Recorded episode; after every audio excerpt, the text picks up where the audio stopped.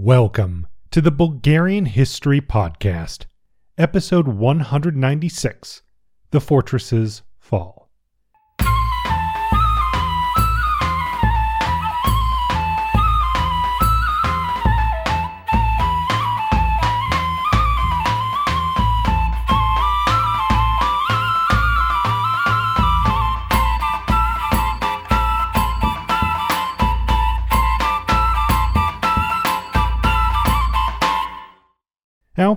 As always, I want to thank our newest patrons. So, a big thank you to Fred McGill, Victor Tsvetanov, Tom Malone, Radi Radev, and welcome back to Kirill Staikov. As always, you can support this for the, the podcast for as little as a dollar an episode and get some Patreon benefits. So, if you're curious to see what kind of benefits you can get, just go to the Patreon linked in the episode description. I also want to mention I've been talking with uh, some Fulbright alumni who created a kind of, uh, or working on a documentary about the kind of experience of Jews in Bulgaria in the last couple decades. And one of them leads a kind of interesting sounding tour group. If you are, you know, have some kind of Jewish background from the Balkans, you can try checking out SephardicBalkans.com. They do kind of heritage tours. It might be interesting if that's uh, that's your kind of thing. If you have that kind of background, because it's very interesting history, and I'm looking forward to. I'm kind of gathering sources and connections to cover that in more detail once we get to, well, events in the future, let's say. But with that, let's get into this episode. Last time, we saw a peace agreement go up in flames as the Ottoman Empire was racked by a violent coup that brought it back into the war. Fighting resumed with a major Ottoman counterattack, which attempted to combine advances from Gallipoli to Çatalca with a landing on the north coast of the Sea of Marmara, intended to relieve the siege of Adrianople. However, all these attacks were beaten back by the Bulgarians. Meanwhile, the, ski- the sieges of Scutari and Yanina continued despite attempts by Greeks, Greece and Montenegro to finally take these cities before the war formally ends. Now, with peace talks essentially back to square one, the rift between Bulgaria and Greece, and Bulgaria and Serbia, and even Romania, are only growing as Sofia's dangerous position, surrounded by potentially hostile states, slowly comes into clarity.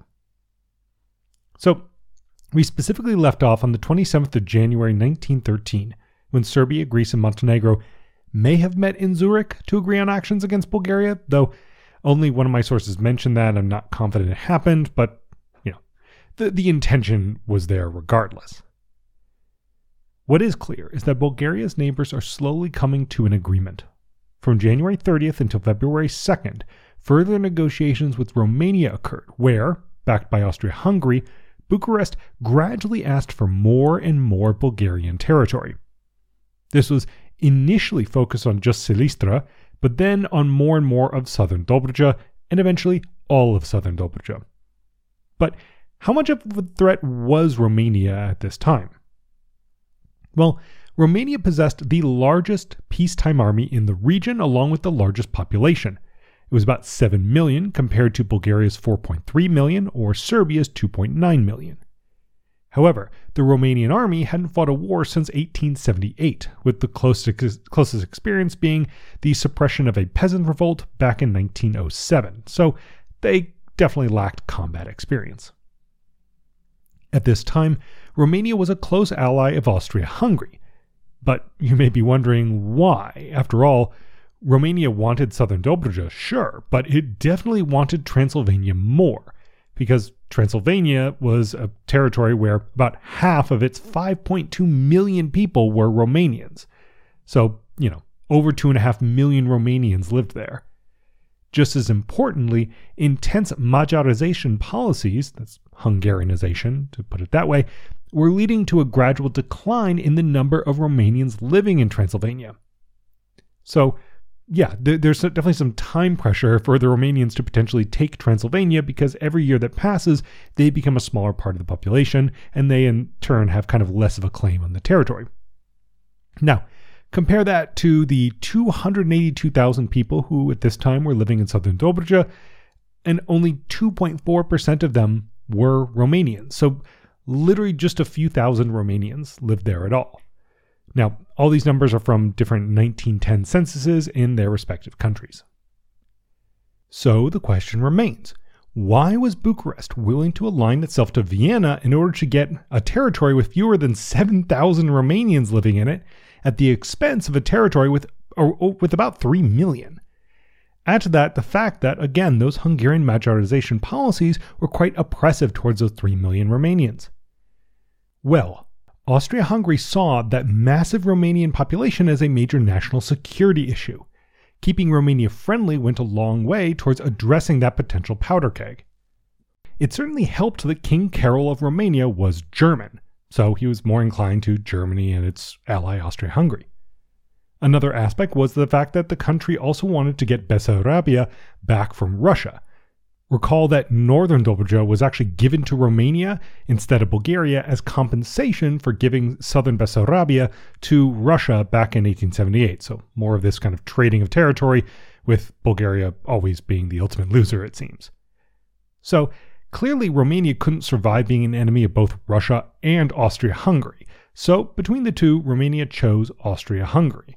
However, Romanian public opinion was gradually becoming more pro Russian at this time, but again, the government under the German king still sided with that bloc. So you can see there's beginning to be a bit of a tension and a kind of gap between public opinion and the government and the ruler. But, you know, we'll have to see how that plays out down the line. So the result of all this was a kind of grand game that played out like this. The great powers wanted control of Albania, for example. So they encouraged Serbia to take more of Macedonia from Bulgaria as compensation. The great powers wanted to keep Transylvania and Bessarabia, so they encouraged Romania to take southern Dobruja and northern Dobruja from Bulgaria throughout these decades as compensation. In other words, throughout the region, the great powers are sort of ordering what they like off the menu and kind of leaving Bulgaria with the bill. You know, they're asking for territories that various Balkan states want, and the compensation is just take something from Bulgaria. Now, while Bulgaria still hoped to have Russian support in Macedonia, it was clear that basically nobody was going to back them against Romania when it came to southern Dobruja because both Russia and Austria-Hungary wanted to, you know, let Romania take what it wanted because they felt that would make it less likely that Romania would turn around and ask for Bessarabia. Statelova summarizes the situation at this moment in her biography of Prime Minister Geshov, writing, quote, Bulgaria was in an increasingly difficult position. The unanimity demonstrated by the Allies in London had long been eroding in the Balkans. Serbia and Greece had established themselves in the seized territories in Macedonia and were subjecting the Bulgarian population to senseless persecution. They were even helpfully offering each other towns that had been liberated by Bulgarian troops. More reports arrived about the conflicts between Bulgarian and Greek units. Athens was no longer satisfied with only Solun, Thessaloniki, and was tracing out a new border in southwest Macedonia. Belgrade was complaining loudly that it had not received an outlet to the Adriatic and was seeking parts of the quote unquote undisputed zone. End quote. She goes on to point out that Geshov was by this point working hard to find a peaceful resolution to these conflicts, but and this meant essentially both working to rein in the military and request Bulgarian diplomats abroad kind of help out. So there were a lot of internal factions that were for or against this, and it was quite complicated. Geshov knew that Bulgaria could not fight a multi front war and that by this point the best option was to hope that the great powers, particularly Russia, might take Bulgaria's side. However, the realities I just mentioned made that unlikely. The great powers all wanted territory from Serbia, Greece, Romania, and the Ottoman Empire, not from Bulgaria. As such, they all seem to have incentives to encourage everyone to take a slice of Bulgaria to improve their own chances of obtaining concessions. So by early February, the front lines of the war had settled into a stalemate, and the real action had become diplomatic. Romania was making demands, and on February the 9th, Serbia joined in as well. On that day, Serbian Prime Minister Pasic argued that Serbia had provided more support than their original agreement had envisioned, that Bulgaria was set to acquire Thrace, and that Serbia was not going to get the outlet to the Adriatic that it wanted.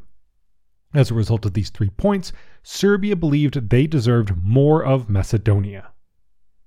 Of course, this conveniently ignored the fact that Bulgaria had made far greater sacrifices in the war, that Serbia's problems in Albania had nothing to do with Bulgaria, and that the territorial gains in Thrace were hard won with Bulgarian lives. But for now, the Bulgarian government merely ignored this message. Geshov didn't want to potentially escalate conflict with Serbia while their forces were still fighting side by side at Adrianople, and the Bulgarians were still hoping that Russia might take their side.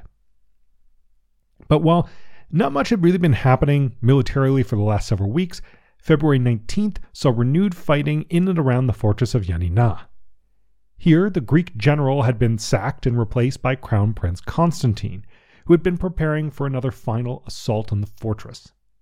This began on the 19th with an assault on the fortress of Bizani, which covered the southern approaches to Yanina. But this assault was more of a feint, and the main attack would be on Yanina itself. By the late afternoon on the first day, the two Ottoman fortresses in the southern approaches had been surrounded, and by nightfall, their garrisons fled to Yanina where they could. The next day, the fortress of Yanina itself finally surrendered. It was the first major change in the military situation on the ground in months. The Greeks took 33,000 prisoners, 108 pieces of artillery, and many other supplies. Remember, Yanina was never fully surrounded, so it was far better supplied than the other two Ottoman holdouts at Scutari and Adrianople. Now, this meant that Greece had effectively completed their operations against the Ottomans and could shift their attention fully to a potential fight against Bulgaria. That process began the very day Yanina fell, when fighting broke out between Bulgarians and Greeks in the town of Nigrita, which is to the northeast of Thessaloniki at the mouth of the Struma River. The fighting there began when Bulgarians demanded a Greek ship submit to customs inspections in the port of Chayaz. The Greeks responded by moving in troops and attempting to isolate Bulgarian troops there. The Greeks occupied the high ground and fended off Bulgarian attacks. A few days later, the Bulgarians pulled back, fending off Greek attacks along the way. And on the fifth day, the two sides concluded the fight and immediately set up a commission to determine where exactly the line of control should run in order to hopefully avoid such clashes in the future.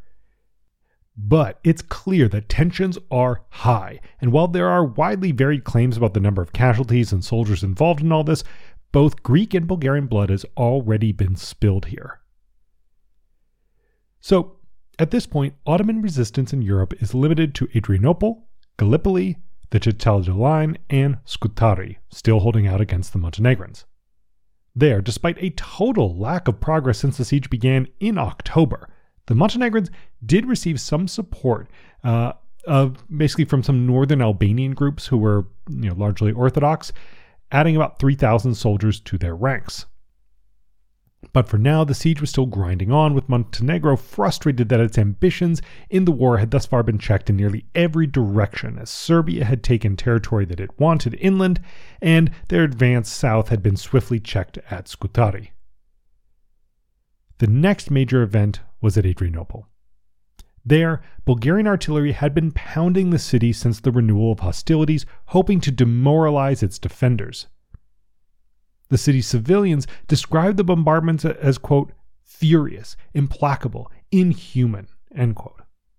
But the tragedy of this strategy was that these shells had little impact on the fortifications itself. The besiegers had few ways to force their way into the city, and so they were instead resorting to psychological warfare and even attempts to jam the radio link to Constantinople, which Hall, one of the authors I've used here, refers to as perhaps the earliest attempt at electronic warfare. Things weren't that much easier for the besiegers. A Serbian soldier describes how, quote, the troops suffered greatly. The region around Adrianople was, for a distance of 15 kilometers, treeless and for the most part without water. In February, a terrible snowstorm raged, and we had to fight against typhus and for a while also against cholera. Bread, meat, and later on also wood had to come from Serbia. Once those Serbian reinforcements arrived, the Bulgarians felt it was time to attempt a final assault. Pressure had only increased since word of the fall of Yanina reached General Savov. Bulgarian High Command knew that they were slowly being crushed between the harsh realities of their soldiers' declining morale and the massive casualties an assault on Adrianople would likely bring. But by this point, they knew they had no other options. The plan was to bombard three sectors before making the final assault on a fourth sector, which had not been subject to bombardment and which the Bulgarians had learned the Ottomans weren't too worried about. Thus, the attack rested more on surprise than the strength of the artillery. The forces facing the Ottomans at the, Çatalca line would also launch an attack at the same time to prevent and get ahead of any final attempts to relieve the siege. By the time this attack began on March the 11th, Adrianople was running low on food and was getting desperate. But the Bulgarian plan worked, as the Ottoman commander rushed troops to the sectors facing bombardment, ensuring that once the main attack did come, he would not have the time to move those troops back to where they were now needed. By the third day of this attack, Bulgarian forces entered the city and captured its commander. The siege of Adrianople was finally over. Like with Yanina, the surrender of the fortress seemed to kick off a worsening of relations between Bulgaria and its allies. The Serbs, for one, felt the Ottoman commander should have been their prisoner because he had surrendered in the sector where they were fighting, even though it was Bulgarian cavalry that actually captured him. Overall, though, the victory was hailed as one of artillery and siege overall, foreshadowing the brutal fighting of the Western Front of the First World War that was now just over a year away. Misha Glenny describes Adrianople as, quote, the crowning misery of the Balkan Wars, end quote, before going on to write how, quote, estimates of those who died varied between 40,000 and 60,000. Military doctors described how the legs of thousands of Turkish soldiers froze solid in the trenches during the harsh winter, how the thick blanket of snow which fell in January was drenched in red for days after the resumption of hostilities at the beginning of February. When the Turkish commander, Shukri Pasha, evacuated his troops, he gave the order to destroy all stocks of bread in the city. The Bulgarian troops entered a vast mortuary, stepping over the dead bodies which littered the streets, victims of artillery shells, cholera, and above all else, of hunger. Glenny then quotes a journalist who was there, and that journalist wrote, quote, The further into this island I go, the more ghastly this theater of blood. Here are lying those who can no longer move, but who nobody on this earth can protect anymore. They are living dead on the ground which will claim them maybe tomorrow, maybe the day after. Everywhere, bodies reduced to mere bones, blue hands ripped from their forearms, the bizarre gestures, empty eye sockets, open mouths as if calling in desperation, the shattered teeth behind the torn and blackened lips. But despite the horrors of this battle, news of Adrianople's fall was greeted with celebrations, not just in Bulgaria, but in France and in Russia. Constant notes that popular demonstrations in St. Petersburg were actually suppressed by mounted police with whips. Apparently, much like today, any popular excitement in Russia that isn't specifically sanctioned by the state is viewed with great suspicion and hostility. Constant also tells how Ferdinand and his sons entered the city less than 24 hours after its capture.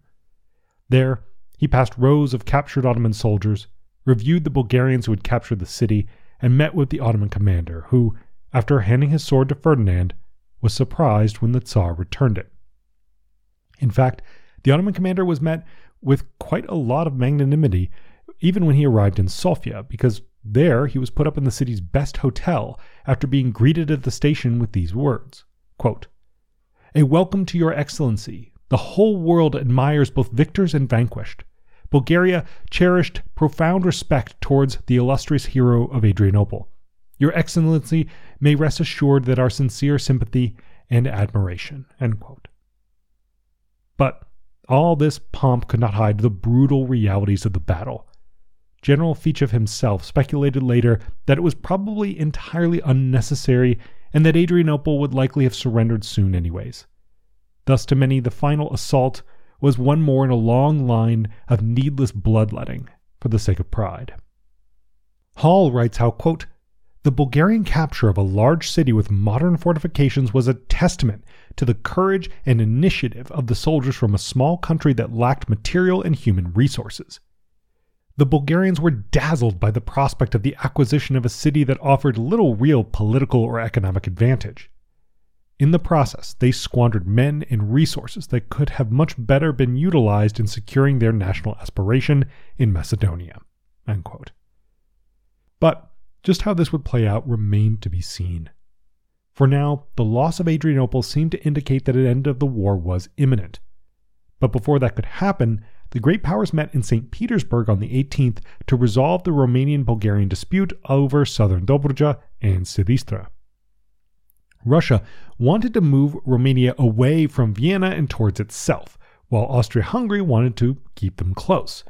So what that meant was that everyone was interested in giving Bucharest whatever it wanted without much concern for Bulgaria.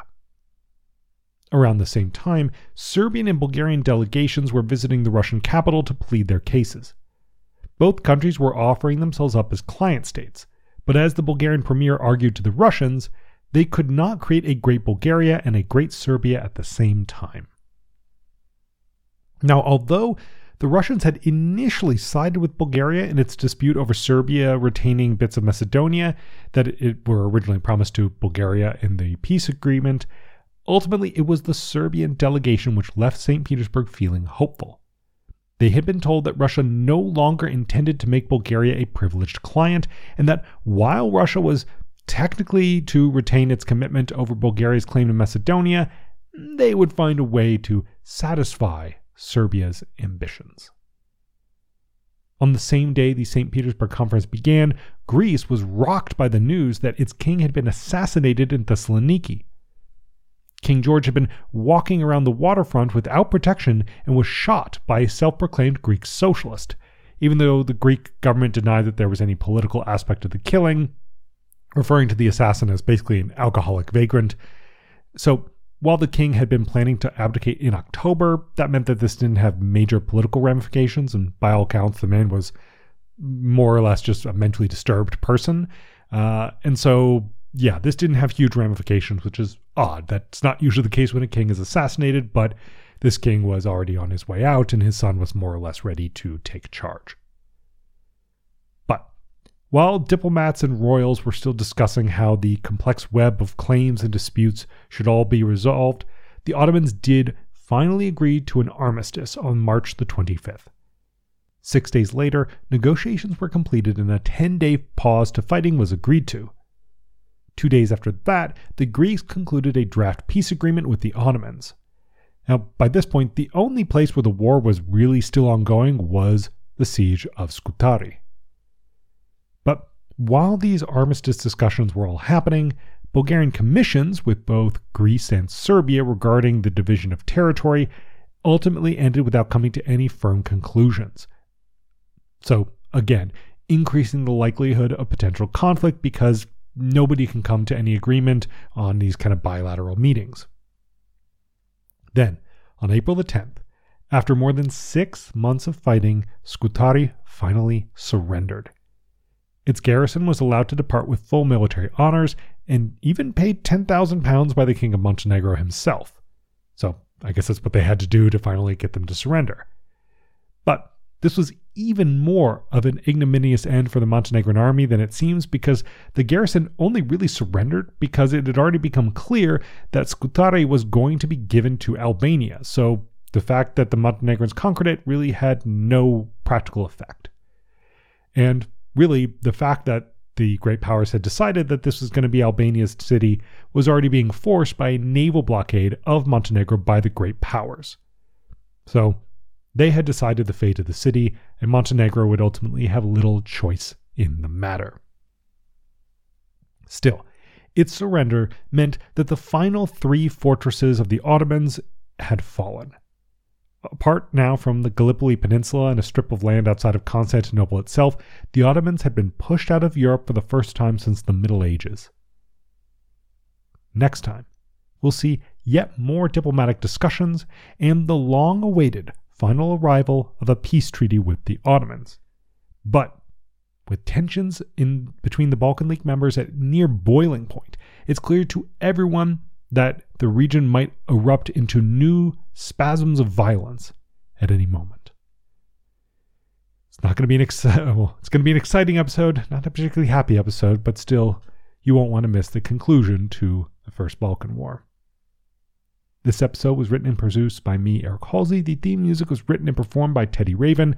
As always, you can check out more information at bghistorypodcast.com. And I'm in some talks now. I'm hoping soon to maybe restart the Bulgarian language version of the podcast, but I will keep you posted. So, thank you for listening, and I'll catch you in the next one.